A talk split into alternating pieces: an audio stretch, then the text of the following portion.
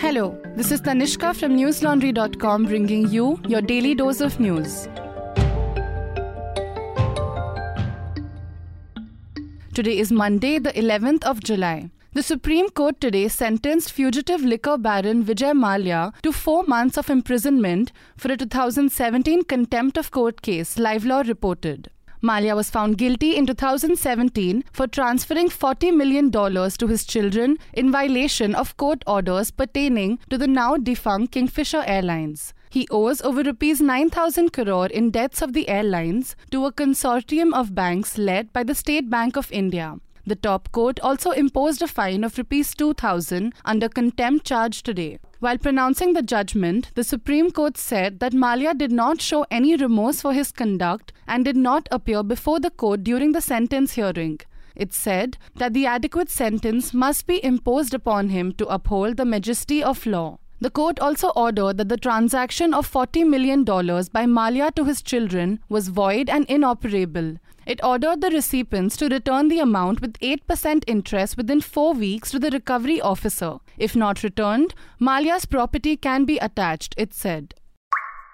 A United Nations report released on World Population Day today has projected India to surpass China as the most populous country next year, The Hindu reported. According to the World Population Prospects 2022 by the United Nations Department of Economic and Social Affairs, India's population stands at 1.412 billion in 2022 compared to China's 1.426 billion. India is forecasted to exceed China in 2023 and peak at 1.668 billion in 2050, way ahead of China's 1.317 billion. The findings were released by the UN today to mark World Population Day. Notably, India is among the 10 countries whose estimated net outflow of migrants exceeded 1 million between 2010 and 2021. In many countries, these outflows were due to temporary labor movements. The report stated the global population will touch 8 billion by mid November this year and soar to 8.5 billion in 2030 and 9.7 billion in 2050. The Supreme Court asked the new Speaker of the Maharashtra Legislative Assembly today to not take any action on the disqualification notices issued to 53 Shiv Sena members of the Legislative Assembly, Bar and Bench reported. The top court asked the Speaker Rahul Narvekar to defer acting on the disqualification petition pending before him while it hears the petitions on the same. Maharashtra Legislature Secretary Rajendra Bhagwat had issued show cause notices to 53 Shiv Sena MLAs. 40 of them were sent to the faction led by Chief Minister Eknath Shinde and the other 13 to the Uddhav Thackeray group. Both rival camps had initiated disqualification proceedings against the MLAs belonging to the other camps. Senior advocate Kapil Sibal had mentioned the matter in relation to Maharashtra's political crisis for urgent mentioning today. The Chief Justice had asked the Solicitor General to inform the Assembly Speaker not to take any hearing.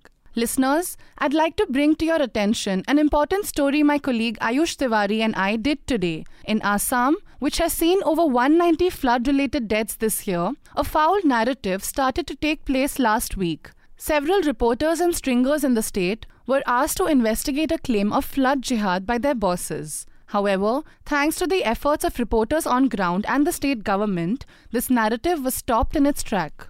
To know how, read our story on newslaundry.com. It is titled How Local Reporters, State Government Thwarted Delhi Media's Efforts to Peddle Flood Jihad. Listeners, the only reason we are able to bring you such reports without any pressure from political parties or corporations is because we don't depend on them for ads. We rely only on you, the reader, to support us. So if you are not a part of our independent news model already, head over to newslaundry.com and click on the red subscription button on the top right corner of the screen. Lowest subscription starts at rupees 300 only. The AIA DMK General Council expelled O. Selvam from the party membership today. This came soon after the party General Council passed a resolution today to remove the dual leadership structure of the party and change the party bylaws, as per a report by the News Minute. Former Tamil Nadu Chief Minister E. K. Palani Palaniswamy was elected as the Interim General Secretary. The Madras High Court today disposed of Panneerselvam's plea to stall the General Council meeting, which paved the way for Palaniswamy being named as the singular head of the party. Panneerselvam was expelled for allegedly indulging in anti party activities. He was also removed from his post of treasurer. Palaniswamy accused Paneerselvam of siding with the governing DMK, working to weaken the AIA DMK, and acting against party interests. On his part, Panneerselvam announced that he had sacked Palaniswamy from the party and he would approach the courts for justice. Legislators R. Vaithilingam, P.H. Manoj Pandian, and former MLA JCD Prabhakar, who supported him, were also expelled. The decision also led to drama outside the AIA DMK office in Chennai, where supporters of both sides clashed, even as Panneerselvam and his supporters broke open the door to the office. Revenue officials finally entered the office, asked those inside to leave, and sealed the premises. According to the Times of India, Section 144 was promulgated in the area, and AIA DMK members were warned of two years' imprisonment if they tried to re enter the office. Congress has moved a disqualification petition against Digambar Kamath and Michael Lobo today, citing anti party activities, Hindustan Times reported. In a statement today, Goa Pradesh Congress Committee President Amit Patkar accused Kamath and Lobo of conspiring with the BJP to engineer the defection of eight of its 11 MLAs in the state legislative assembly. Patkar said that the senior leaders had voluntarily given up the membership of their party and the disqualification petition was on the basis of that. His statement came hours after Kamath and Lobo declared that they were still very much with the party and had not made any attempts to split the Goa unit and merge with the BJP. The leaders said that they were deeply hurt by the accusation that they had hatched a conspiracy. The Sri Lankan Prime Minister's office confirmed today that President Gotabaya Rajapakse would resign as promised, Reuters reported. The decision came after massive protests broke out in the country in the wake of an economic crisis. Protesters stormed the official residence of both the President and the Prime Minister. Following the protests over the weekend, the Speaker of Parliament had said that Rajapakse would resign on Wednesday. However, the President, who was now reportedly on a Navy vessel in Sri Lankan waters, was yet to make an official comment.